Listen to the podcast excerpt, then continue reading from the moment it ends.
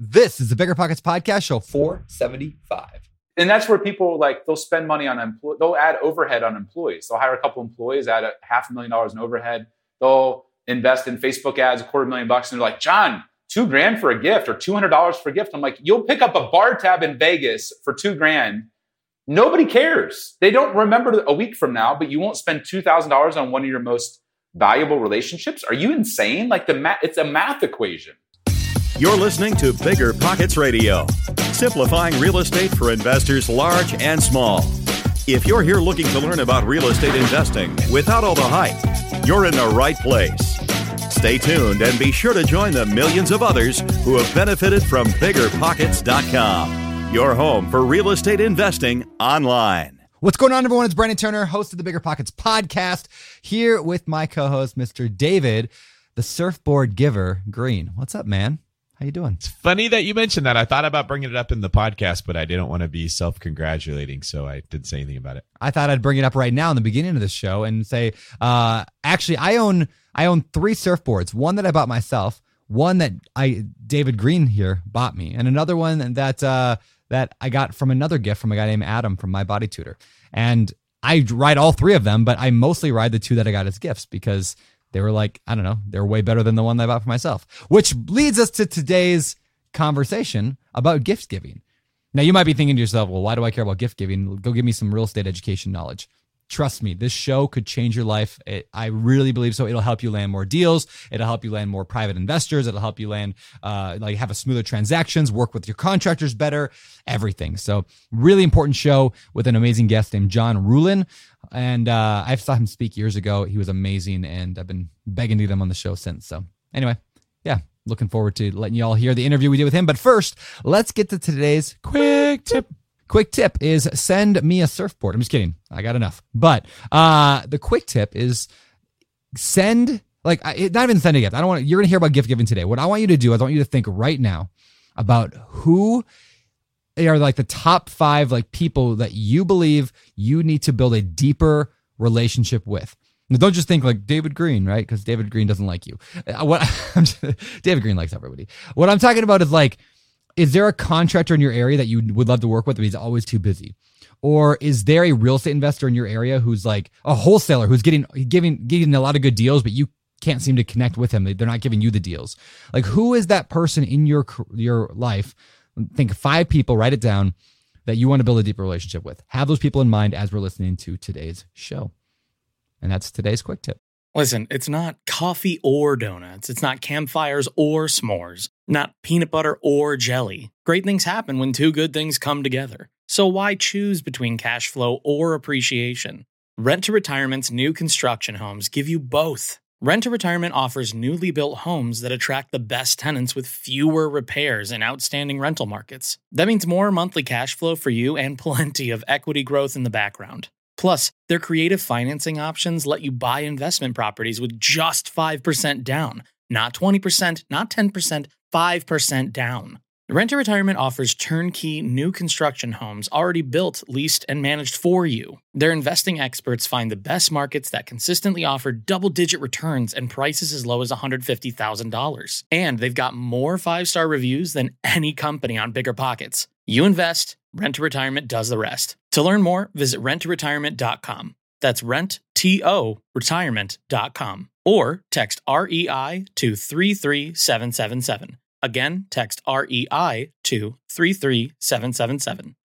As home prices and interest rates continue to rise and inventory levels dip, it's getting harder to find quality flips and wholesale deals. When there's not enough on market inventory to go around, it's time to start looking off market. Lucky for you, there are millions of homeowners nationwide who own a property they need to get off their hands. I got two words for you, my friend PropStream it. PropStream is the leading real estate data provider and recognized as a Tech 100 honoree by HousingWire for the fourth consecutive year. With PropStream, you can search over 155 million properties nationwide using 120 plus search filters like pre foreclosure, bankruptcy, pre probate, failed listings, and more to help you find motivated sellers in seconds. PropStream offers both public record data and an MLS sales estimate that's over 99% accurate to help you get the most accurate comps, even in non disclosure states. PropStream also provides lead automation, skip tracing, and a marketing suite with emails, postcards, and custom landing pages to close more deals efficiently. Get started today with their seven day free trial and get 50 leads for free. Head on over to www.propstream.com slash BP. That's www.propstream.com slash BP.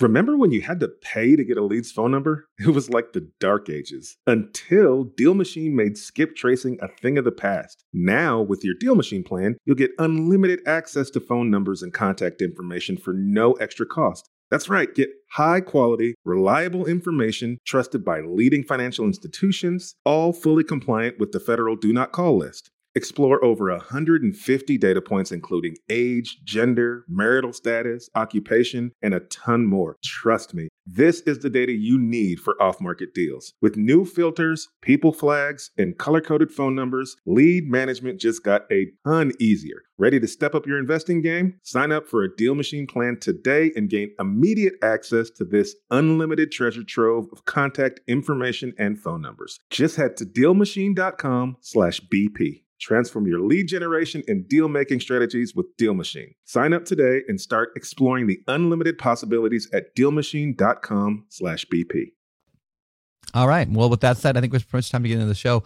Uh, anything you want to say before we jump in, David? Besides how awesome you are for sending me a surfboard my two Hawaii rentals are pretty much up and running and just about ready to go. So I'm going to be in your market doing the short term rental thing. And Look at you. I'm looking to buy more of them. So if anybody out there has experience managing short term rentals and they would like a job, please reach out to me because I'm looking to hire somebody to help, actually, a couple somebodies to help grow my uh, portfolio. And um, we're going to be using some of the strategies that you will hear about in today's episode in my business personally. So this would be a great one to listen to if people are thinking about how they can expand their their uh, their reach. There we go. I love it, man. Well, I'm excited for your uh, your vacation rentals, and we'll have to compare some notes. Let's get into today's show with John Ruhlin. All right, John, welcome to the Bigger Pockets podcast. How you doing, man? I'm doing great, man. Thanks. Uh, thanks for having me. Yeah, so you're one of those guys that I heard you speak like, I don't know, four years ago, maybe five years ago, a long time ago. Uh, and I was like, dang, this guy's awesome. I got to get him on the Bigger Pockets podcast. And then, like, we finally just made it happen now after four or five years. So I'm pumped. Uh, so today, hopefully, our guests can kind of hear, or I mean, our, our listeners can kind of hear why uh, I was excited to get you on. So why don't we start with uh, who are you? Where'd you come from? Kind of what's your background? Yeah, well, I, I think a lot of times when people hear giftology, they're like, really? Like, how did he end up on bigger pockets? And why is Brandon like, why would he give two rips about this giftology guy? Um, and so the honest truth is I, I, grew up, you know, not around nice gifts, not around nice things, not around country clubs. I grew up in Ohio. I'm a farm kid at heart. I grew up on 47 acres in Ohio, uh, milking goats every morning. So not one of the most sexy things on the planet, but um, I learned work ethic and grit what I didn't want to do the rest of my life. And so like a lot of things that comes out of desperation. I wanted to get out of Dodge. In my case, it was Delroy, town of 417 people. And uh, I was going to go make my mom proud, be a doctor, DO, chiropractor. And uh, my life shifted because of a mentor. And uh, that mentor was radically generous. He was a rainmaker, he was a deal maker, and he was always giving things away. And uh, and so a lot of my what I teach now started from modeling what I saw in Paul. Like he would find a deal on noodles, and everybody at church the next Sunday would walk away with like 200 cases of noodles, and I'd be like, Paul, dude, that was 40 G's. Are you nuts? And uh, and he was like, John, this is who I am. It's how I show up for people. Yeah, so that's a lot of my my history goes back to uh, to being a farm kid in uh, in Ohio. Where did the inspiration for giving gifts? Like, where did that come from? Yeah, well, I think uh, I grew up. I'm introverted by nature, and I grew up kind of insecure. You're, you know, I was the I was the fat kid, the chubby kid, the hus. You know, back when J.C. Penney's had husky, you know, pants. Like I was that kid. You know, I, I played basketball, but I, you know, I was the hustle kid. I was the guy that was like covered in sweat within like two seconds of working out. Um, and so I was insecure. And, and when I saw Paul, who had these amazing relationships, I looked at him and I wanted to be him when I was 60 and I was 20 at the time. And so I pitched him the idea you know, he was had all these clients that were like CEOs of you know million dollar and billion dollar companies. They're all dudes. They all like the outdoors. So I interned with Cutco out of desperation to pay for med school. So the cutlery company, I had no idea what Cutco was. And uh, I thought maybe you'd have mercy on me and order pocket knives. They're $100, $200 pocket knives. So it's not like ones from China for yeah. 50 cents. Yeah. And he got this twinkle in his eye and he's like, John, can I order 100 of the paring knives? I'm like, you want to give a bunch, you want to give a 100 dudes that are CEOs of like million and billion dollar like real estate companies and law firms and whatever else, like a kitchen tool? I'm like, why? And he said, John, the reason I have more deal flow, the reason I have more access, the reason I have more referrals than I can handle is I found out 35 years ago when I opened up a law firm that if you show up for people and show up for their family and take care of their family, everything else in business seems to take care of itself. So for me, I, I realized in that moment that it wasn't about the stupid knives, although to this day, our gifting agency still does millions of dollars in the crazy knives. The knife was the delivery vehicle for an emotion. And it was how Paul remained top of mind. It was how Paul built a relationship with somebody's wife or their assistant. Like he he understood the psychology, like Robert Cialdini's concept of influence or or yeah. persuasion, like all of these psychological things. It wasn't tactical for Paul, but he got it. And so I was like, I want to have the relationships, the success, the access that Paul has. And I, you know, I didn't grow up around country clubs. I didn't grow up around affluence. So I started to mimic Paul just to see if it worked. So I would find like a $200 million company I'd want to get a meeting with. I'd engrave like a three, four dollar Cutco set, a couple knives with the CEO's name, his family name, and I'd put a little handwritten note inside said, "Carve out five minutes for me. I promise it'll be worth your time." And two weeks later, I get the meeting. I'm 21. We're the one suit I have on. Walk into these boardrooms, and the CEO's jaws hit the ground. They're like, "I thought you'd be like 55 years old, like some seasoned sales executive. Like, what the hell are you doing here?" and I said, uh, "They're like, are you the John Ruhlin that sent me the knives?" I'm like, "Yes, sir." They're like like, are you here to sell me knives? And I said, no, I'm here to help you and your thousand sales reps to do exactly what I did to you, to your top 10,000 investors or relationships or clients. And I started to land the largest deals Cutco had ever seen. They actually thought the orders were fraud because they would, they called the CFO of Cutco, is a $300 million company. They're calling me saying, John, what the hell are you doing with all these knives? They thought I was selling them on eBay or overseas. and I said, no, we're, we're using the knives as a delivery vehicle to, to use gratitude and generosity, not as this like woo woo check the box at Christmas thing, but to actually like thousand X somebody's business or hundred X their referrals or get access to investors. And they're like, John, we're a knife company. What the hell? What are you talking about? And I'm like, I'm using your product. I'm plugging it into this strategy. And so by the time I was a senior in college, Cutco's worked with about 2 million sales reps in, the, in 70 years worldwide. We became their number one rep and distributor in the history of the company. And that was when I decided to do the agency. I was like, screw med school and going a half a million dollars in debt and going to school for another 10 years. I'm like, I don't know what an entrepreneur is, but I think I'm going to be one. And I'm at least give it a shot. So that was 20 years ago. Uh, I've been doing it now. You know, we call it giftology now, but it, a lot of it started back in these like grassroots levels of like working with these smaller companies and, and financial firms back 20 years ago in Ohio.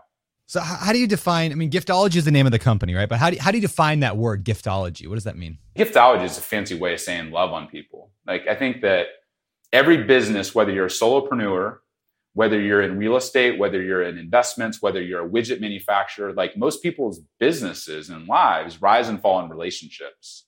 And most people say they're about. It's like a cool buzzword. Say, "Oh, I'm all about culture and building people and pouring into people."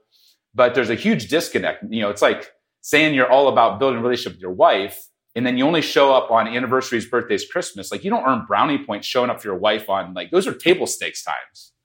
Yeah. And so if you say you love somebody, if you say you care about them, then you have to your words and your actions, you know, show me your calendar and show me your dollar, your bank account, your checking account, and I'll tell you what your priorities are. And so, really, giftology is saying if you have a marketing plan, you have a financial plan, you have a workout plan, what the hell is your relationship plan? And most people, if they're honest with themselves, they don't have one. They look at, like, even when I spoke at Google, they have like a deer in headlights look. Like, what are you talking about? I'm like, how are you going to show up for your relationships? Not at Christmas, not because they gave you a referral, not because those are transactions. That's a transactional thing. You show up for people because you wanted to. You show up for people because you chose to. You don't give them some crappy trinket with your logo on it. That's not a gift. That's not love. That's a manipulation. You're trying to get them to advertise for you. That's not gifting. That's not uh-huh. giftology. Love is showing up for people and putting them first, not yourself. And when you do that, guess what? People send you referrals. People like Cameron Herold go out and sell you onto stages you don't deserve to be on. Like it's so giftology is really just a fancy way of saying love but love in action and love like with intention and love like you know, it's like giving like you mean it, not as like a oh crap, we made money, we should probably do something this year. That's so good. All right, so I want to I want to unpack everything and kind of do it in reverse order of what you just said because I mean I, I want to touch on Cameron Herold. I want to talk about the transactional and like the the logos on trinkets, which I can't stand.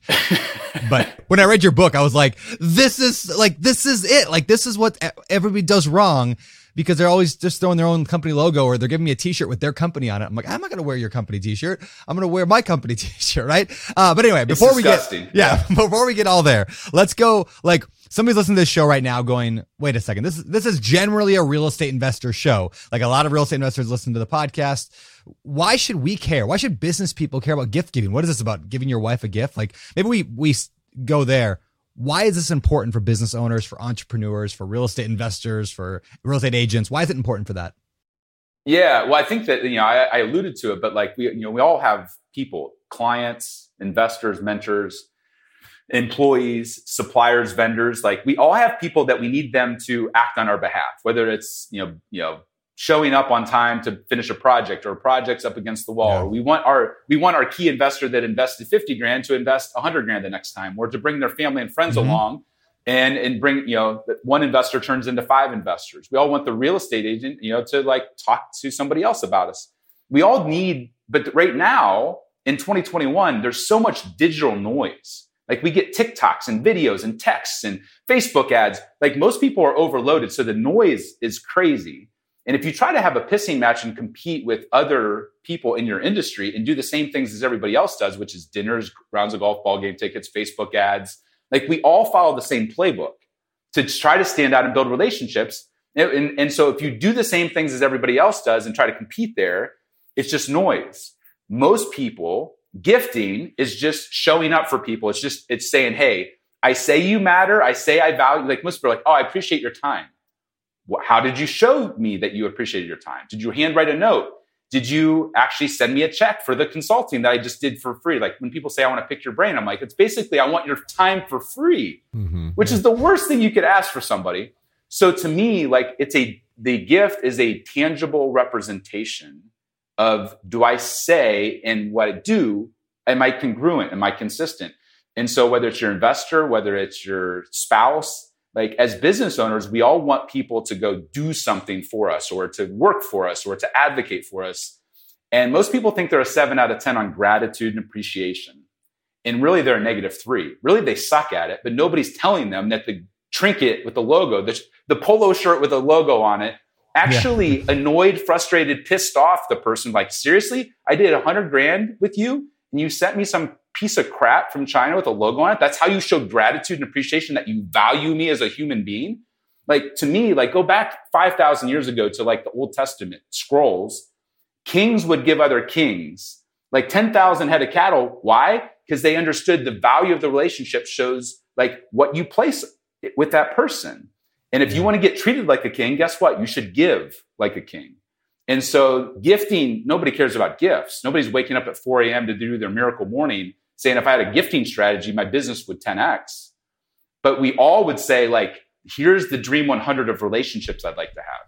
Here's the dream clients. Here's the dream vendors. Here's the centers of influence. Well, those are just people. And if you show up for those people in a unique, classy way, guess what?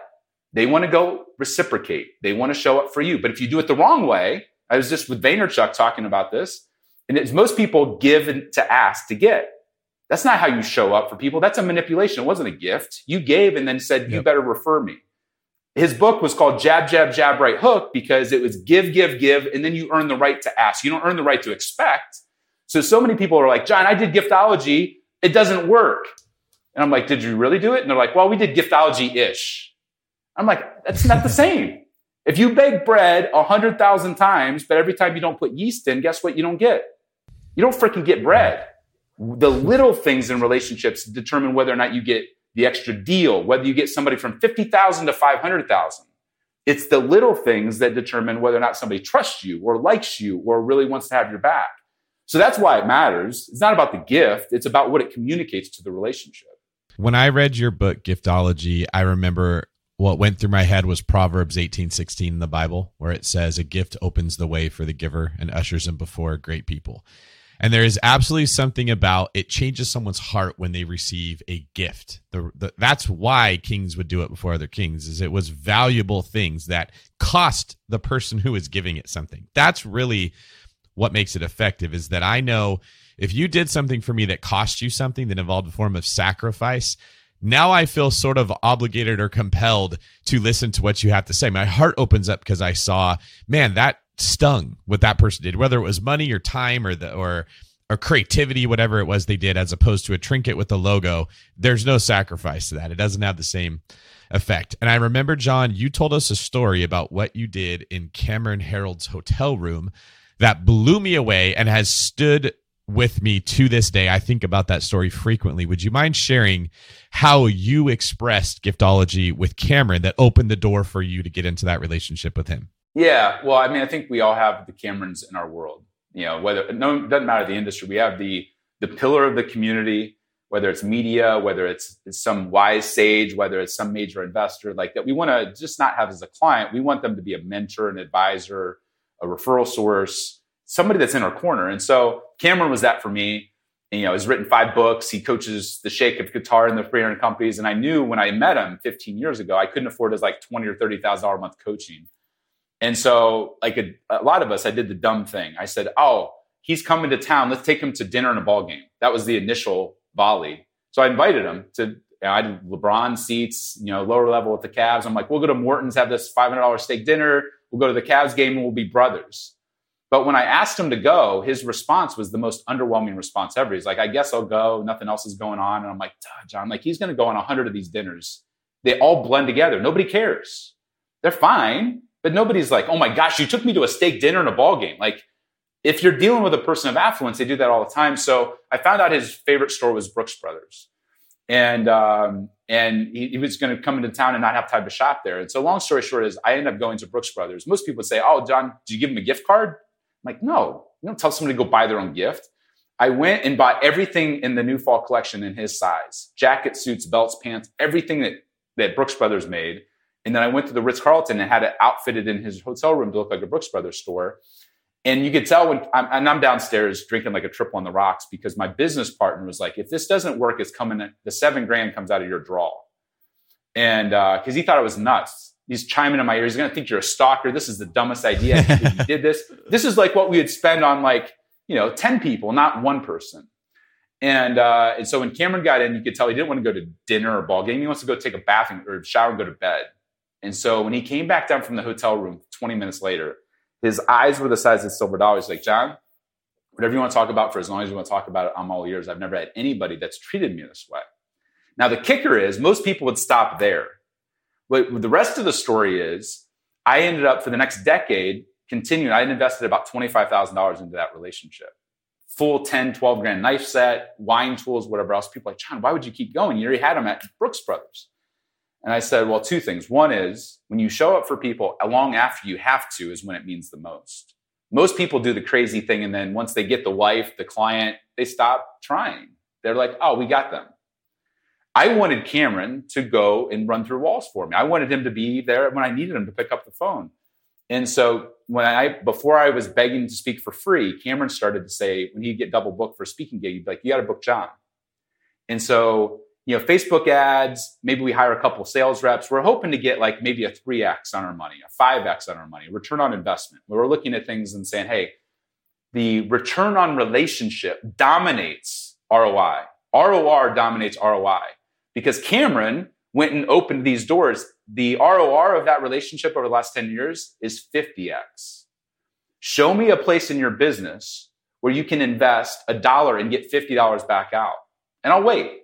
No, there's no other place other than human beings. Not a software, not a whatever. It's it's humans that allow us to open doors to get other investors. It's a human to human connection. I don't care if you're in real estate or if you're in widget or insurance or pro sports. It's human beings. And so Cameron, like literally today, is like, hey, here's another speaking gig. I can't do it. You should do it. To, I mean, it's been 15 years. Yep. But but yeah. that relationship, I have, I want to turn every single client I have into a Cameron. I want them to go not just be loyal, I want them to go be actively loyal, which means they can go sell with five words better than a sales rep that I pay 200 grand to go sell could be, ever do with 5,000 words. And so that's the power of loving our relationships and, and playing the true long game. I, I want to make a quick like example in the real estate space how we're applying this because again, I read your book, loved it, uh, and I've tried to find little ways to put this in, but just recently we've done a lot more of this. And I, I almost don't want to say this because I, I hate to give away like what's working so good for us. But like what we're doing is like, so I have a company called Open Door Capital. We mostly buy mobile home parks, but we're getting into some other big things like apartments. And that world is closely guarded by like a number of brokers, like these like guys who are like not like real like like residential real estate. There's a million real estate agents, but brokers who sell mobile home parks, there's like a handful of good ones, like a couple dozen, right?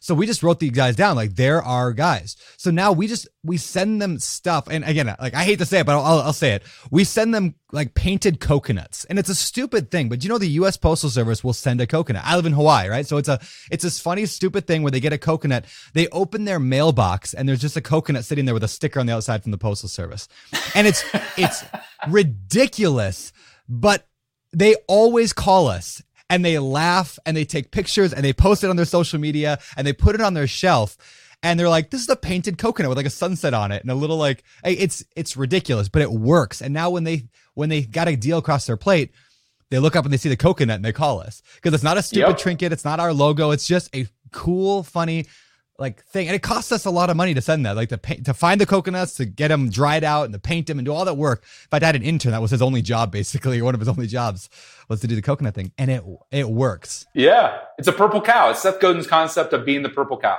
Even if it costs, even if it costs two thousand dollars, even if it costs two grand. Yeah, it wouldn't matter. And that's where people like they'll spend money on employees. They'll add overhead on employees. They'll hire a couple employees, add a half a million dollars in overhead. They'll yeah. invest in Facebook ads, a quarter million bucks, and they're like, John, two grand for a gift or two hundred dollars for a gift. I'm like, you'll pick up a bar tab in Vegas for two grand. Nobody cares. They don't remember a week yeah. from now, but you won't spend two thousand dollars on one of your most valuable relationships. Are you insane? Like the math, it's a math equation, and that's where it's not a woo woo like just hold hands. Like what you're doing is brilliant because nobody freaking does that kind of stuff really does work. Go ahead, David. Can I play devil's advocate here? Fire away, man. I, I think John has probably more expen- more experience than anyone we know dealing with this study of gifts, giftology, right? What many people will do is they will hear this and they will see the logic and say that makes sense. I can buy a coconut and I can get $10,000 return on it. The problem is it the gift opens the door. It does not guarantee that what is behind that door is actually of value to the person you're talking to. And that's sort of what I wanted to ask you, John, is do you have stories of people who've done this the wrong way that tried to substitute a poor product or a poor value and say, well, I'm going to make up for it with a great gift. So they get the meeting and then they freaking crap the bed because they weren't prepared for it. Have you seen that? Yeah. So 80% of the gifting that we do is more market. 80% of the people that come to us want to do cold market. And here's why. Like Cameron's a great example. I already ha- I, I had the open door with Cameron. He was going to go have dinner with me. Most people use the gift to get the access. But the specialness of it is when you already have the access and you pour the, you know, there's already a fire there. The goal is to make that a bonfire. Most people want to do like the Dream 100, like the the ultimate sales machine, Chet Holmes. I love his book and it works. It, but I hate his the one part of that book that I think is wrong is he says for 18 months send a trinket every month or every three oh, weeks. Mm-hmm. It's a it's a tchotchke. It's a stress ball. It's a koozie. It's a you know whatever. And to me, like if you're a world class brand, or you say you're first class or best in class, which everybody says, nobody says we're mediocre for the masses. No, we're we're the best of this, whether it's financial advisors or whatever else. And then we send somebody a koozie or a box of peanut brittle or a gift card or what something stupid that's not like does it's not congruent with what you say that you are on the prospecting side. And then on the client side, it's the same thing. So 80% of the clients that we work with, it's how do we take even like my employees. Most people like, they'll treat their clients or their prospects like the Ritz Carlton, and then their clients or their employees get like the Motel 6 level treatment. I'm like, that's the dumbest thing in the world. Why would you not treat your employees like you can't expect them to give Ritz Carlton service if they've never stayed at the Ritz Carlton. So our employees, we put them, we send them to the Four Seasons or the, the Ritz, so they can experience what that's like. We do crazy things for them. Like every employee that works for us, every other week they get their house cleaned. It's they can't take the ah, cash. Oh, it's just cool. how we show up for them. It costs us twenty five hundred dollars an employee. it gives us $25,000 worth of value because they would never do it for themselves. So to me, yeah, I see people all the time that will like try to use gifting to your point. Like they have a, you know, they're not that great of a financial advisor or whatever else. I'm like, how about you answer your phone when the client calls before, like gifting is just going to piss people off and say, why are you doing this? Like have a good product, have a good service. The gift should be the cherry on top the sundae. It should be the thing that like, I already liked you. Now I love you. And, and whether that's an investor or whether that's a supplier, like I buy Cutco tens of thousands of dollars worth of gifts every year. And people are like, but you buy millions of dollars from them. I'm like, I learned from one of my one of the, our clients, uh, OC Tanner. They're like 800 million dollar company out of Utah. When Rolex comes to town, they buy tens of millions of dollars of Rolex. They buy dinner. And I said, why? And they said, we don't have a business without Rolex. We don't have a business without Bose. We don't have a business without and, and so they treat the even the people that they're spending money with like gold because they want their best. They want to treat them and flip the script. And so i've done the same thing. Anybody that we spend money with we buy them gifts. I want their best ideas. When i'm in a pinch or in, you know backs against the wall i want them to advocate for me. Some of our best referral sources are our suppliers because they're going out of their way to make sure that we win because we show up for them in a way we don't treat them like crap because they're our supplier we treat them like gold because we want them to be our supplier and we want them to run through walls. So I think most people use this as a um, external prospecting campaign and they leave billions of dollars on the table by not taking care of the people that are already in their camp and pouring gasoline on that fire. So what about someone like me that's a little more introverted, a little more focused on our goals? I get gifts from people. They'll send me a book they think that they'd like me to read, a coffee mug. It's very nice things. I'm not trying to sound rude at all. But when it comes in, it's sort of a blip on my radar. And I almost get a feeling like, oh man, now I got to talk to this person because they sent me something. I don't want to feel bad.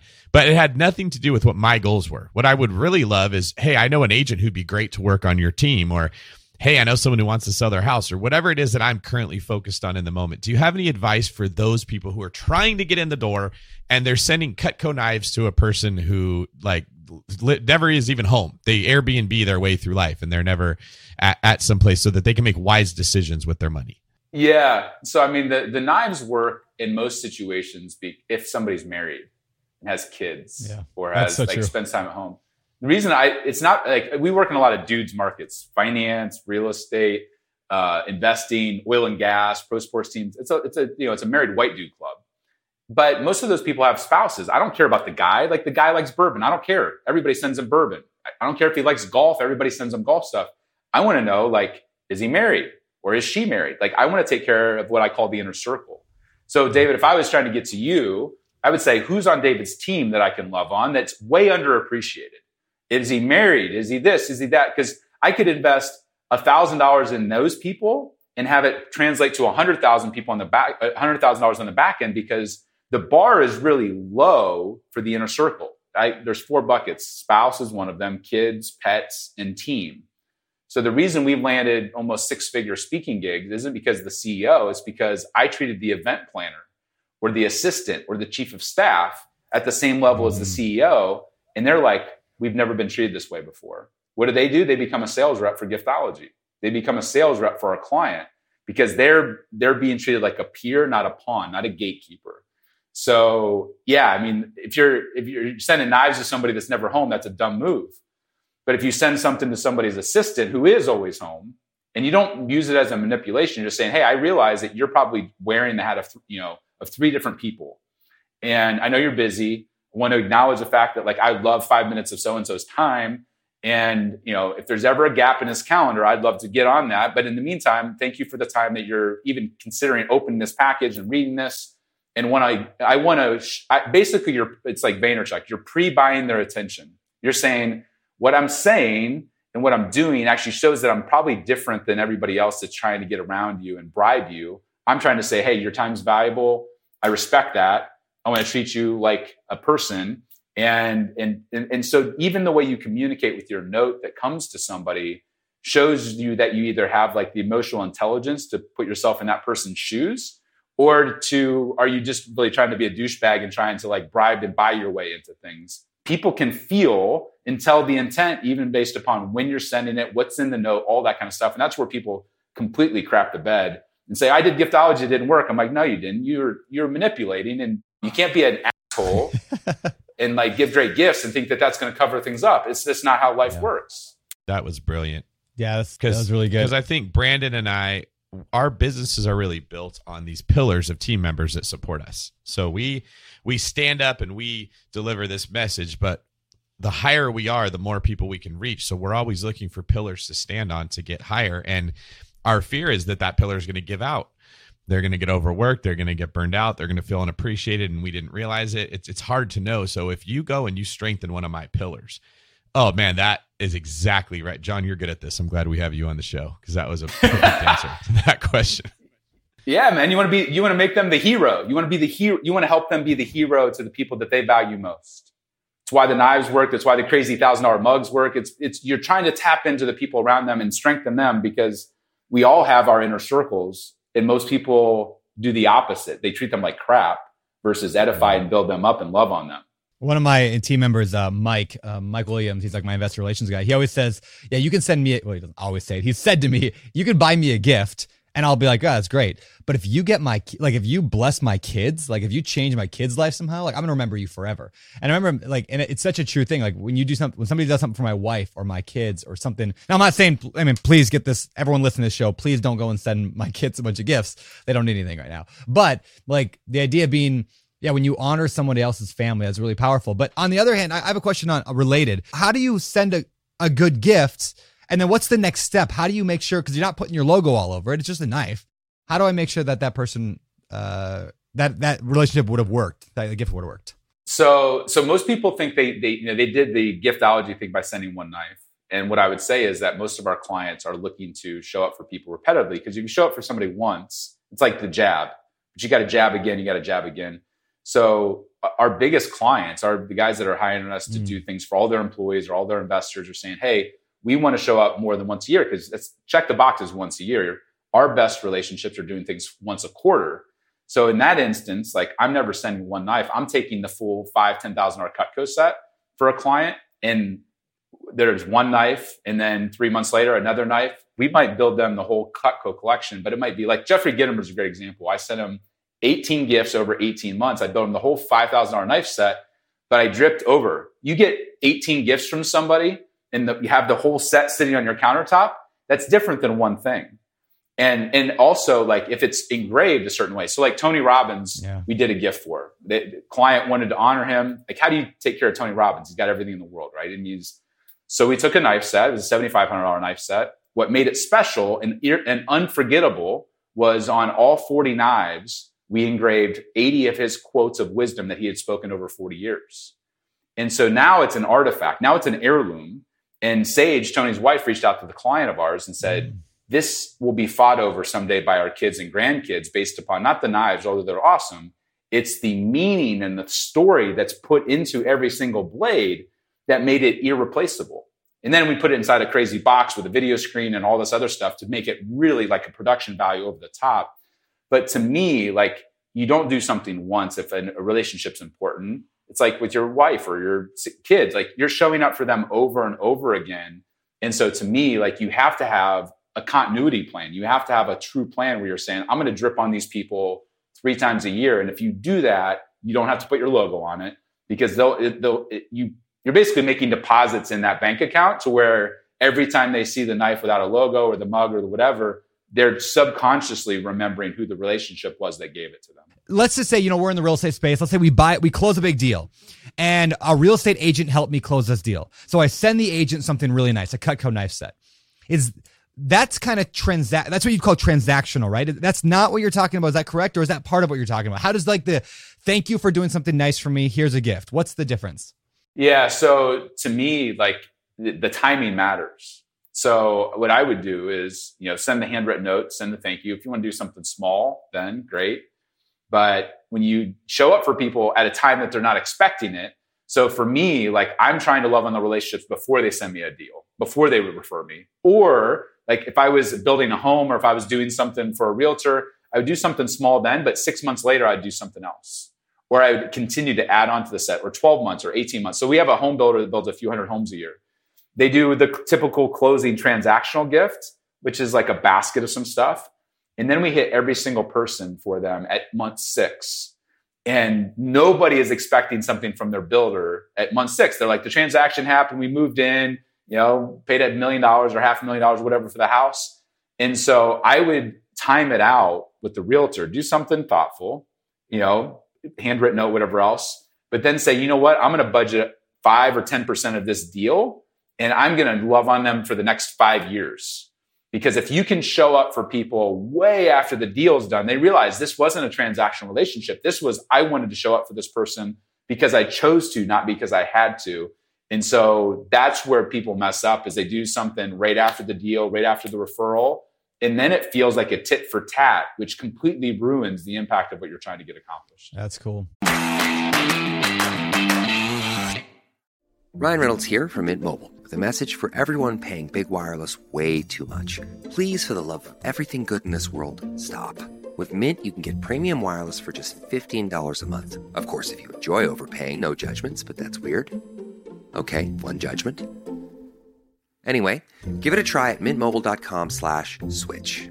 Upfront payment of $45 for three months required. New subscribers only. Renew for 12 months to lock in savings. Additional taxes, fees, and restrictions apply. See mintmobile.com. Finding rental property insurance has been a headache for the past few years. You know the feeling. You're scrambling, calling 20 different insurance agencies in a dozen different cities, struggling to protect your portfolio at the right cost. But I'm going to tell you a little secret that'll change everything. Veteran investors don't go through the everyday insurance companies. They just use NREIG. NREIG, that's N R E I G, provides insurance solely for real estate investors. They've built the largest insurance program in the country for residential tenant occupied, vacant, and renovation properties. The best part? You can put all your properties on one insurance schedule and one monthly bill. And you can add, change, or remove properties without having to cancel one policy and purchase another. They insure properties from single family rentals up to 20 unit multifamily dwellings, vacation rentals, mobile homes, condos, and more. Trade catchy jingles for cash flow with insurance made for investors. Visit nreig.com slash bppod to request a proposal. N-R-E-I-G dot com slash bppod. Here's a little insider only knowledge from my days on the force. Most break ins actually happen in broad daylight. And if you're enjoying more time out and about, your home could be in danger. So what you're saying, David, is that we should block out the sun to reduce break-ins. I like it. Oh, you've been watching too much Interstellar again, Rob. you can just use SimpliSafe to protect your home 24 7. They were even named Best Home Security Systems of 2024 by US News and World Report. SimpliSafe's advanced sensors and cameras protect every room, window, and door in my home, keeping the little Abasolo safe no matter where I am. Plus, you know we're frugal guys. That's why we love SimpliSafe super affordable 24/7 professional monitoring that costs less than a dollar a day. Now, I don't worry when I'm away. You can even test out SimpliSafe risk-free with their 60-day trial. Protect your home today. Bigger Pockets listeners get a special 20% off any new SimpliSafe system when you sign up for Fast Protect monitoring. Just visit simplisafe.com/pockets. Don't wait, that's simplisafe.com/pockets. What type of gifts make the best gifts have you found? Um, I know we've kind of talked about Cutco knives and like some things are not trinkets, but are there some examples that you're like, yeah, this is a type of gift as we're thinking about gifts? So, the, I mean, the reason that knives work is because almost everybody, whether they make 50 grand a year or $5 million a year, like if you think about what's common amongst humanity in 2021 is when you, if somebody's close to you, a family, a friend, a client, whatever else, where do you invite them? You invite them over to your home and you break bread with them. You have food, wine, like it's still very central to us as humans. So anytime I can tie something to somebody's kitchen into the hub of the house, it's it's a it's a win. But most people, when they do like the knives, they mail it in. They don't do the handwritten note. They don't do the engraving. They don't package it well. They, are like, oh, Cutco is fine, but it's too expensive. I'm just going to get the knockoff set from Target. They don't go best in class with the item. Like if you're going to go to somebody's house, you would not expect a, a million dollar house, you know, to have like some you know generic stove it's going to have a wolf or a viking or whatever else. So like whatever you're giving like it needs to be best in class in that category. So if i'm going to do a wine tool i'm not going to do a $25 wine tool from bed bath and beyond.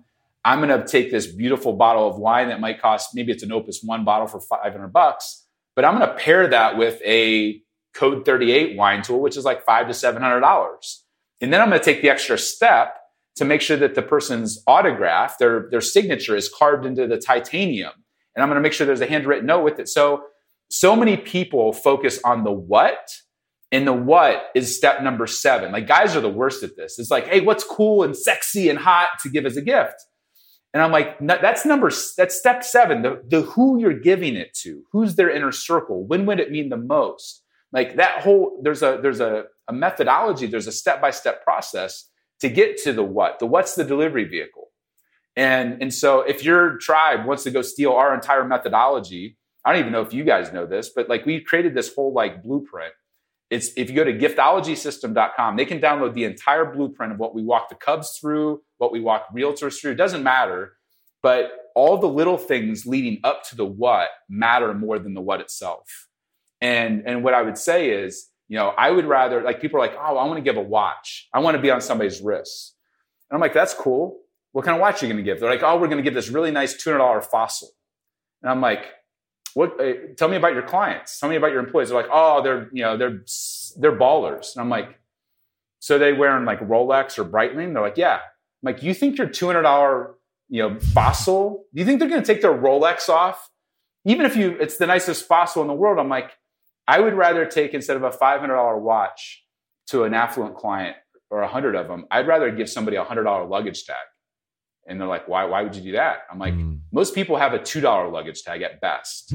if you go and right. give them a $100 luggage tag that was handmade from this leather and has this story, it's Horween leather and it's brass and their, their name and their family name and one for their spouse, a $100 luggage tag is going to be more valuable to an affluent client than a $500 watch because it's way above what they currently have and That's they'll actually point. use it.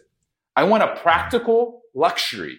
I want scalable thoughtfulness. Like it's both and. Like I, you know, it's not hard to give one gift really well. It's difficult if you want to try to scale this and have impact when you're giving it to 100 people or 500 people. In the same the way that you know most people don't need more crap in the U.S. or even globally. Like most people have are going like during the pandemic, they're cleaning out their house and they're going to Goodwill with all this crap. They just have stuff. But we all have room for an artifact. You know, if somebody sends, you know, even Tony Robbins, like you send him a set of knives with the, all of his quotes on it, and that's an artifact. That's not going, that's not getting regifted. You send somebody a $100 luggage tag that's personal to them and their family, not getting regifted. And so it's being, it's going all in on things and making it the best possible that you can make it and making sure that you're not forgetting the ingredients of the handwritten note, which provides meaning and thoughtfulness and context. So it doesn't feel like it was just automated on Amazon. Nobody wants things that are automated. We all want to be treated like an individual even if we are scaling it. So I don't know if that answers your question or not, but that like yeah. if you can go all in on the little things and make it actually useful uh, versus a paperweight. People are like, oh, I want something in our office. I'm like, people have all kinds of crap in their office. Maybe it, you know, like the coconut, maybe that sticks around.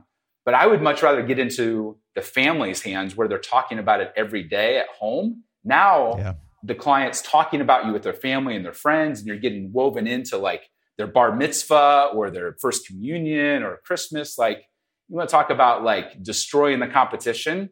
It's like if you can get the family buzzing about you and they've never even met you before, guess what? You're probably going to get invited to to you know holidays. You're going to vacation together. Like that's how you get really really deep with this and destroy people. People like, how the hell did they get in with that broker?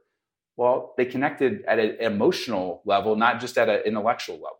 What about things like uh I'll give you a few examples. I'm curious what you think of these as gift ideas. Like a book, like sending just a book, like, hey, I think you'd like this book. Is that a good idea? And then uh, secondly would be like, what about like a an expensive gift card, like, hey, a thousand dollar gift card on a Delta Airlines, let's say.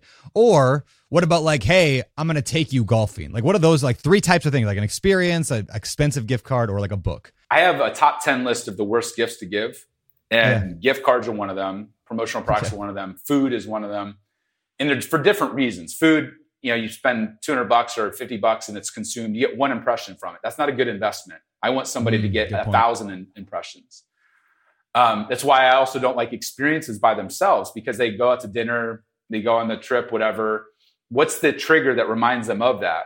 They need something tangible. Most people are visual and they need something tangible to be reminded of. So I like an amazing once in a lifetime experience combined with a couple artifacts that remind them of the story and remind them to tell the story and whatever else. Because like at the end of the day, it's the story that spreads and, and, and plants into their head. So a book for some people is great, but most people, here's what I found, and maybe you guys have this. Almost every executive person you want to influence has the should read list either in their office or on their nightstand of like 37 books. And there's guilt. on my nightstand. Yeah. Yep. There's guilt of like, I should be getting through all these books, but I can't get through all of them. Yep. So you're basically giving them gift guilt or obligation of like, oh, I got to say thank you for this book, but now I got homework. You just gave me homework. Uh-huh. Now, so the way that I've superseded this, and this was before we met, or this was after we met, um, but I realized that everybody has the should read list, and there's 30,000 books published on Amazon every week. 30 new 30,000 new titles. And I'm like, I want my book to jump the list. I want somebody to be so intrigued to, to, want to read the book. This is like my Bible. It's not a vanity play. Giftology was made to be like my playbook for the next 50 years. And so I'm like, how can I make it something that people want to read? And I and it was self-published, by the way. And so my first 50 copies were $250 each. And they were handmade, monogrammed to the person, to their spouse. They were in a leather bag, they were in a linen box. And they went to Seth Godin, Gary Vaynerchuk, John Maxwell, guys that were either clients, friends, or people I wanted to be my friends. And I didn't ask them for anything. I wrote on a piece of steel, thanks for what you've done in the world and what you've contributed. I just want to say thank you. Michael Hyatt, who has a huge following, he's gotten, yeah. he's like, John, I get four or 5,000 books sent to me every year, and I don't read any of them. They all go to Goodwill or the library. Not only did I read your book, my wife Gail has already read it, and I ordered 25 copies for my team. It's the best packaged book I've ever seen, and it's actually really good. So, awesome. what I would say is if you're going to send a book, we now order those, by the way, thousands at a time. Anytime my client wants to send books to their relationships, now when they get it, they're like, they look cool because they're sending a book in a way that's never been seen. So we actually have two versions higher than that. One is $300, has a video screen built into it. One is $2,000 that comes in this crazy chest, wood, mahogany. It's crazy. But so what I'd say about the book is if you're going to send a book, make, make sure that it's packaged in such a way with a note or a video or something that makes somebody feel special so that they actually like it, it's viewed differently than the other 20 books they got that year. That'd be number one. That's cool. The gift card to me would be better if you're going to do a gift card or are you going to do the Delta, thousand bucks. Anybody can afford the thousand bucks. What I would do is find if you're going to do that specifically, you know, f- go and um, say one of your clients is having their 50th birthday party. Go fly their kid in from Alaska to the party. That's a better use of a thousand bucks because you're doing, you're creating an experience, and maybe the kid wouldn't show up or whatever else. Like that to me is a better use of thousand dollars versus hey here's a piece of plastic now you got to remember to use it once again it's guilt because mo- we all have our starbucks and our amazon and our whatever cards that we're like we forget yep. to use and we lose them and it's just a pain in the butt it's a hassle um, what was the other one that you asked about yeah basically yeah book experience and gift card yeah so the experience i think is awesome if you do it world class with an artifact it's not one or the other it's both and most people do like hey we're going to take all of our clients out for wine and it's like how is that different than every other wine experience they've had? If you want to do, like my buddy Eddie Osterland's the, the first master som in the US ever. I when I do a wine event, I bring him in because anybody that's into wine like sits at the feet of Eddie in in like you know grovel like they're basically like foaming at the mouth that they get to hang out with yeah. the master som. And then he plans the whole food and wine experience. It's like eight courses. And then he speaks on his book called Power Entertaining and teaches people how to use food and wine as a competitive advantage. That combined with an artifact makes somebody say, I don't ever want to go to another wine event again unless Eddie's there. That to me is a way that you take an experience that most people are like, oh, we're going to do a food and wine pairing. Like, who cares? Like, what makes yeah. it special? What makes it worth telling a story about? And it's usually like dialing it up and doing it instead of for like 200 people, do it amazing for 30. And don't be a cheap SOB when you do it. Do it well uh-huh. or don't do it at all. Oh, my buddy, my buddy Yeshua out here in Hawaii, he has a company called Kiawe Outdoor, and that's what they do. He's like a, a som as well, and they do these like fine dining on a field out on the on the side of a volcano. It's like 25, 30 people, and like the thing's stupid expensive. I mean, just stupid expensive, right? But I think I've hired him now seven or eight times. I'm doing another one tomorrow night just for my real estate team out here because I'm like, I just love doing it, and it's such an amazing experience that everyone walks away going like that was like because it's yeah food and wine and a small group of people it's amazing. So yeah i think my buddy would get along with your buddy well. It's a once in a lifetime experience. It's a once in a lifetime experience yeah. It's not hey i'm going golfing to the same place we always go. It's yep. hey i'm going to fly you in on a helicopter to, to pebble beach and we're going to do this thing mm-hmm. that you're going to still be talking about 20 years later. Like Yep. to me, that's how you do an experience and make it pay off because now everybody else, there's a waiting list of wanting to come hang with you at that thing because you Yep. made it such a unique experience that they would normally never spend the money on or whatever else. It seemed crazy expensive. But yeah, I mean, that volcano dinner, like, dude, if I'm in Hawaii, I want to come to it's that. so good. It's so good. Uh, last thing uh, before we move on, maybe you mentioned a book with a screen in it. Can you explain that real quick? Like, is that like an iPad? Like, play something? Like, what is that? Yeah, so we did. It, it's uh, we did. We ordered uh, 500 of them. So it's it's it's the same VIP 250 dollar book, but we built. We ordered a bunch of them, but they're, they're when they open it immediately, there's a seven inch screen staring them in the face, and it has a light sensor, so it automatically starts playing. Well, most people would be like, "Oh, I'm just going to put some same video, generic video of like sizzle reel on it." Yeah. What I do is the client or I myself uploads a custom video. So for you, it'd be like, hey, Brandon, super excited to be on the show. Can't, you can't wait to cover these things in the book. This is going to be amazing. And you're like, damn, like this is made, this was made for me.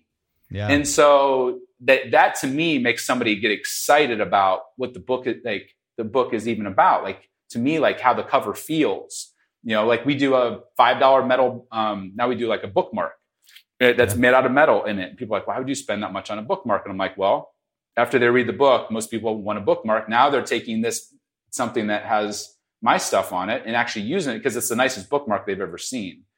And so the video screen to me makes it stand out from all the crap that we get and, and being able to upload a custom video to it guarantees that my message is going to get across to the busy executive or to the client. So I sent a couple of them to a couple of Vaynerchuk's team, his, his like assistant directors of marketing.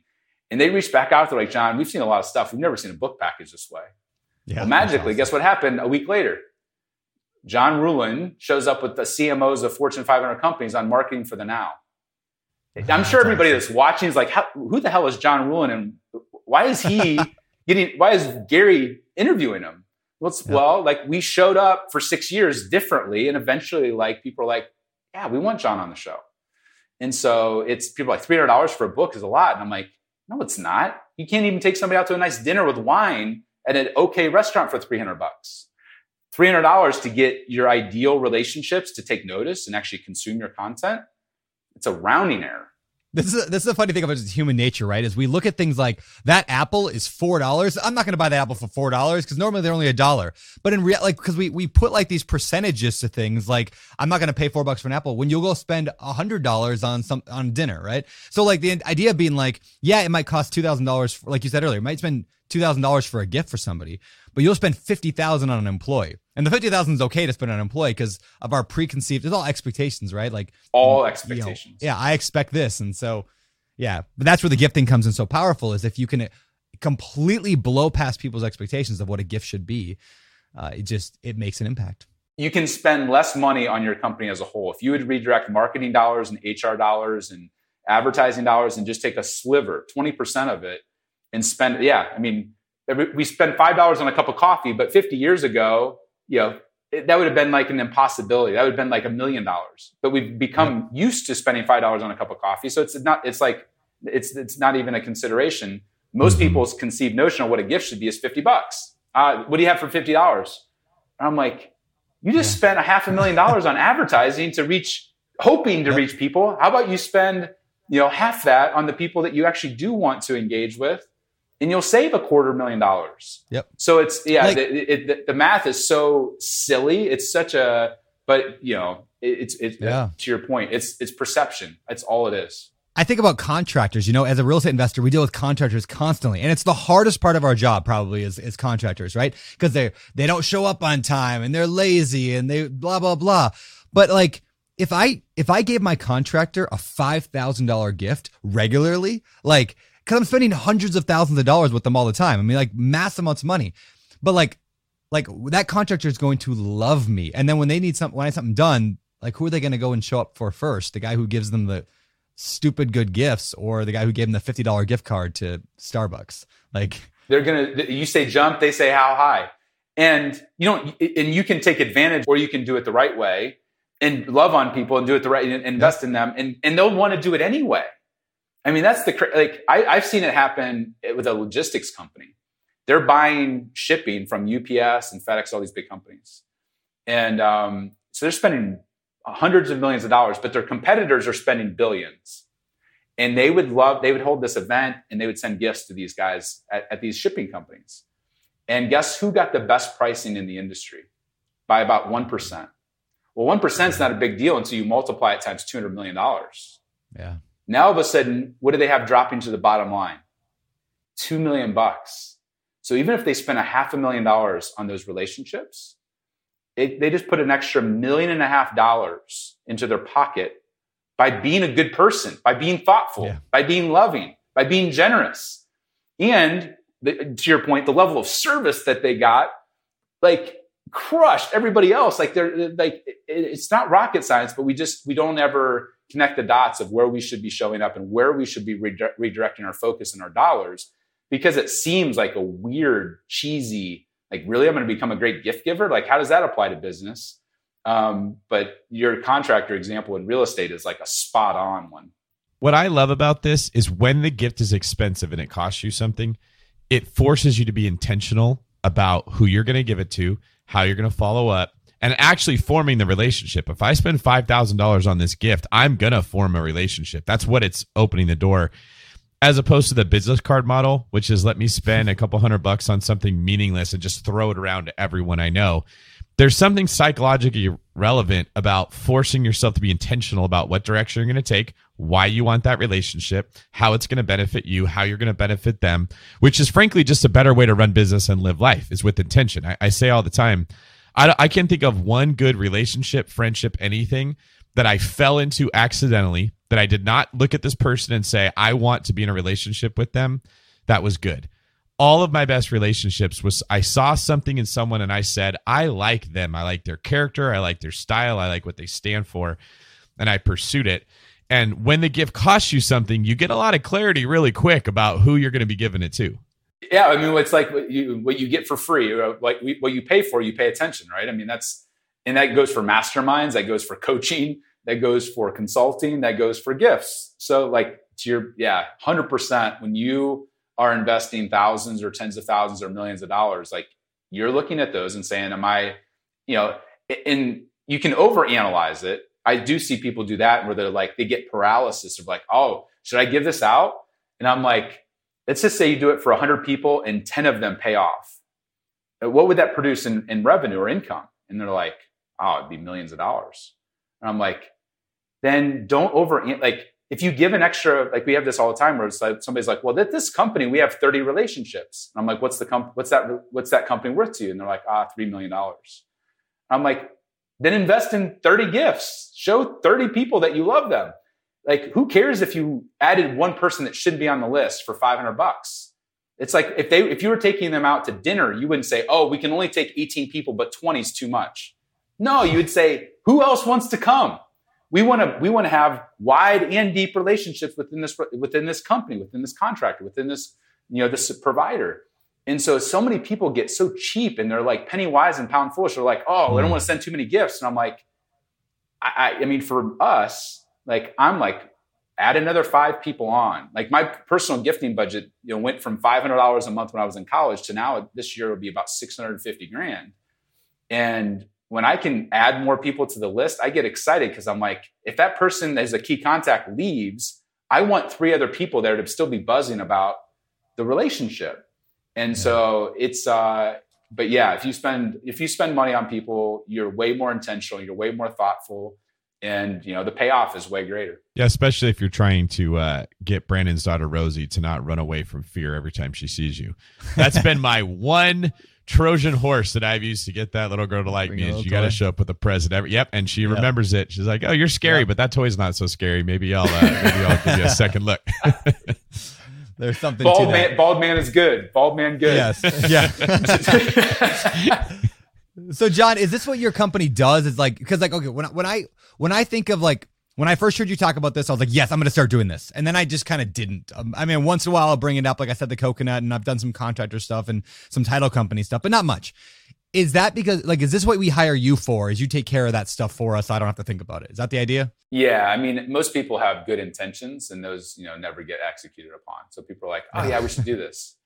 And, but I, I, how do I handwrite those notes? How do I how do I engrave 200 gifts or 20 gifts? Like it's not hard, you know. If anybody can be great at this, really. Like I'm, if a goat milking farm kid can do this, anybody can do it. But most people focus more on their fantasy football league than they do on their relationships and, and their, you know, their love bomb strategy. So the core of our agency is saying, hey, we're going to walk you through the process of developing, making sure that whether you're investing 10 grand or you know 100 grand or a million dollars or more, that it's going to be intentional. We're going to be focused on these 50 people, these 25 people, these 5,000 people.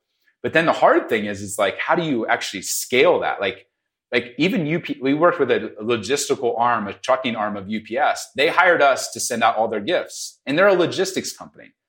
Well, they're not set up to handwrite 200 notes. They're not set up to wrap beautifully 200 pieces or you know 50 of this. So really, the execution on the back end, it's not hard to be thoughtful. It's hard to be thoughtful at scale and so the core of our agency is whether somebody's doing 10 million in revenue or whether somebody's doing 10 billion in revenue, they still have the challenge of like, how do we send all these out year round to people and have them not feel like it came from Amazon? Because if something comes from Amazon, guess what? David talked about at the beginning, it didn't take sacrifice. Maybe it sacrificed a little bit of time or a little bit of money, but if it feels like it just came automated, then it doesn't feel the same as like, wow, this person went out of their way to send me this really thoughtful thing that included my spouse, that included my kids, that now all of a sudden you're like, dang, how do they do that? Like they're so busy with their relationships and their contractors and their investors, but they thought of me. They thought of me and my family.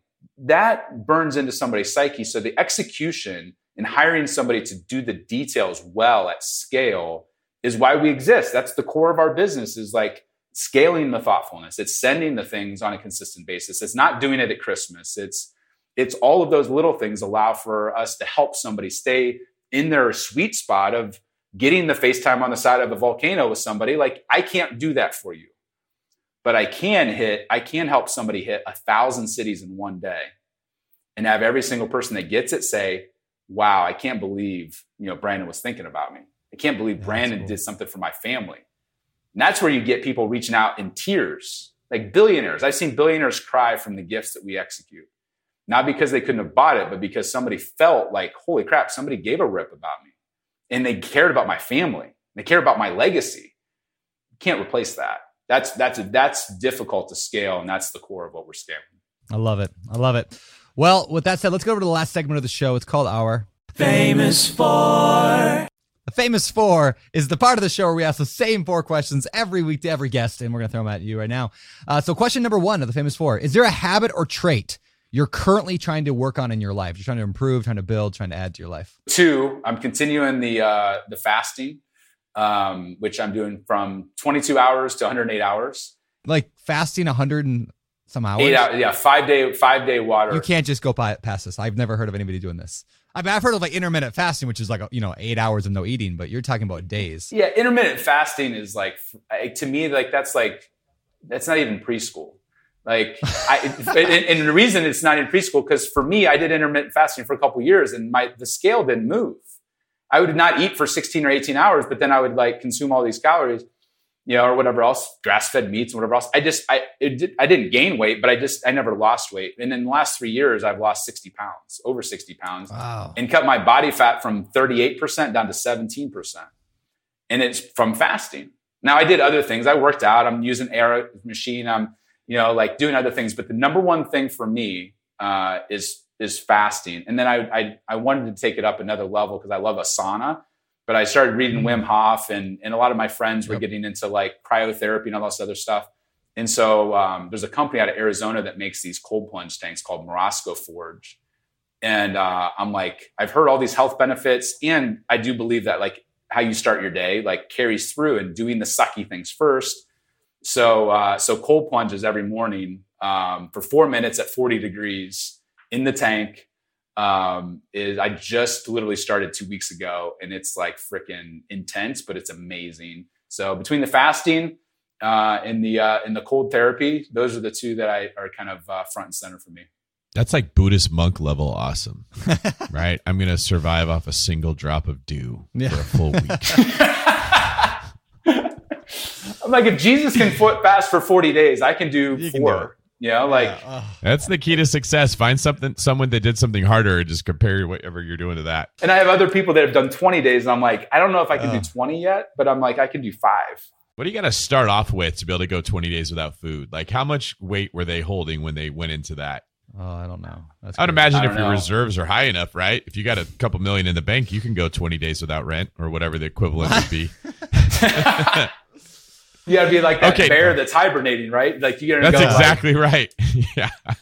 yeah. You just I was roll that. from the you just roll from the couch to the bathroom every once in a while and roll right back. Conserve calories. Okay. Next question. What is your favorite business book? uh, give and take. Uh, Adam Grant. Yeah, we just had Uh, Adam yeah. Not spending time with him. I respect him, you know, Yeah. dearly from afar, and uh, and that really changed my thinking. You guys would get along for sure. He does the same thing as you. He followed up after the podcast. He was very complimentary when we interviewed him. You guys are cut from the same cloth. We had Cameron Herold on the show, uh, and we also had uh, Michael Hyatt a couple times. So we had a lot of mutual mutual friends here. This is great. All right. Next question. Other than avoiding food, what are some of your hobbies? I actually, what's ironic is I fast and then I feast. So if somebody saw me in the feasting state, they'd be like, "Wow, that dude loves, you know, steak and macadamia nuts." And so I enjoy good food. I enjoy good beverages, so bourbon and wine and and tequila is a new thing for me. Like I didn't realize that there's all these different types of tequila, and so I've I've really gotten into uh, to try and you know Clase Azul. I had no idea what that was. Like, dang, that's that's just as good as bourbon. Um, so I enjoy nice things. I would say I also uh, enjoy spending time with my with my daughters uh, and wife, uh, going hiking or walking. Um, I try to stay active with them as much as possible. What do you think separates successful entrepreneurs from those who give up, fail, or never get started? If you could boil down one piece of advice. I think I learned early on being on the farm that there were consequences to uh, not pushing through the suck. Like Hmm. if you don't milk the goats, they get mastitis and die. If you don't show up for the animals when it's tw- you know negative 20 degrees out, like and feed them or water them or take care of the ice that you have to crack open and your fingers are like feel like they're gonna like fall off. So I, I think for me, like I learned, um, you know, people talk about grit, but I learned, you know, that there's consequences and and you know, and and at the same time, like there's a, a reward to push through and and push through the pain and the suck. And so I think most people, yeah, having the the grit and the perseverance to get through and realize that some things are just going to suck. And even to this day, like you're like, oh, John, you must have this dream life. And I'm like, there's still sucky things every day that we still have to push through. Um, yeah, I have more means or relationships, but the problems actually get bigger. And so you still have, and that's why like the, the cold plunge tank and the sucky things I'm intentionally doing because I want to, you know, I'm not quite a, you know, a David Goggins level of like embrace the suck, but I, I think it's powerful to be able to be intentional to put yourself and push yourself to grow and to have those challenges because we all need it. Uh, it or else we become complacent and somebody's to, you know, take us out. You know, I was just thinking about this the other day. There is a person I was observing going through a a, a couple uh, some suck. It was weather outside that they didn't like. And I noticed that they started moving slower the hotter that it got and complaining about it more. And I was thinking, yeah, it's hot. Let's get this over with so I can get out of the heat. Like to me, that's common sense. So the more it sucks, the more intense I'm going to respond to get out of it. And I noticed that there's a lot of people around me that don't do that. And I just was wondering, like, what makes people sabotage themselves where, oh, the situation's bad. Let me make it worse by staying here even longer and just dragging my feet or, or, you know, like, I'm in debt. This is miserable. I hate life. Let me just quit and see if the debt will go away on its own. You know, like, no, that means you should work overtime so you have less time to spend money and you can make more money and pay it off. But there's something about human nature that either triggers people to go harder when they don't like where they're at or actually make it worse. And I was just curious before we get out of here if either of you have any insight on why you think that happens. I mean, I think it's a lot of it is your peer group of who you surround yourself with. If you, you know, if you're hanging out with the Goggins of the world, like, and you see them Mhm. leaning into things, it's hard for you not to lean into. I mean, that's why GoBundance is so powerful. It's why, you know, masterminds. Like we all know that, like the people we surround ourselves with and the books that we read, we become like those things. Uh, if you're around generous people, you're probably going to become more generous. If you're around people that overeat, uh, you're probably going to overeat. So I think the pure, at least that's my answer is, you know, when I'm around other people that are pushing the limit, you know, Ben Greenfield, I don't know if you guys have had him on your show, but he's a biohacker. And you talk to that dude and you're like, man, I am like, I'm only scratching like one tenth the surface of what's possible with my body. And so it causes you to lean into those things uh, versus pull back or kind of settle. Yeah, I couldn't add anything to that. That's perfect. Okay, John, last question of the day. Where can people find out more about you? I would say that uh, this is my personal email address. It's not like a dummy one that goes to my assistant. Johnny giftologygroup.com is my, is my personal email. Giftology Group is our hub for speaking and consulting and the done for you gifting agency. Um, and we're on all the social channels at John Ruhlin on, on Instagram. But, um, you know, we share some of our ideas and thoughts and, you know, kind of peel back the, the onion a little bit on social. But uh, Giftology Group's the core. Well, appreciate having you here today. This is phenomenal, as I knew it would be. So excited to finally pull this thing off and get it going. So, uh, good luck to you, man. Hey, thanks for having me, guys. Thank you, John. This is David Greene for Brandon, the only gift horse you can kiss on the mouth turner. Signing off. You're listening to Bigger Pockets Radio, simplifying real estate for investors large and small. If you're here looking to learn about real estate investing without all the hype, you're in the right place. Stay tuned and be sure to join the millions of others who have benefited from biggerpockets.com, your home for real estate investing online.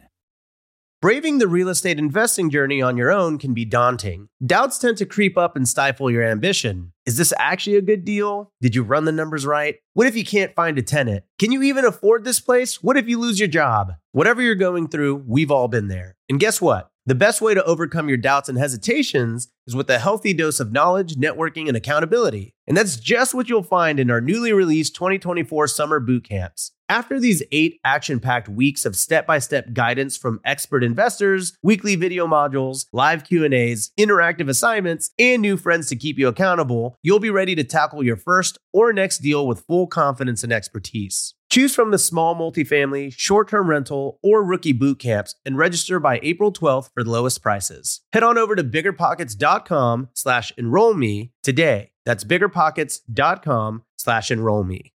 The content of this podcast is for informational purposes only. Past performance is not indicative of future results, and all hosts and participant opinions are their own. Investment in any asset, real estate included, involves risk. Use your best judgment and consult with qualified advisors before investing. Only risk capital you can afford to lose. Bigger Pockets LLC disclaims all liability for direct, indirect, consequential, or other damages arising from reliance upon information presented in this podcast.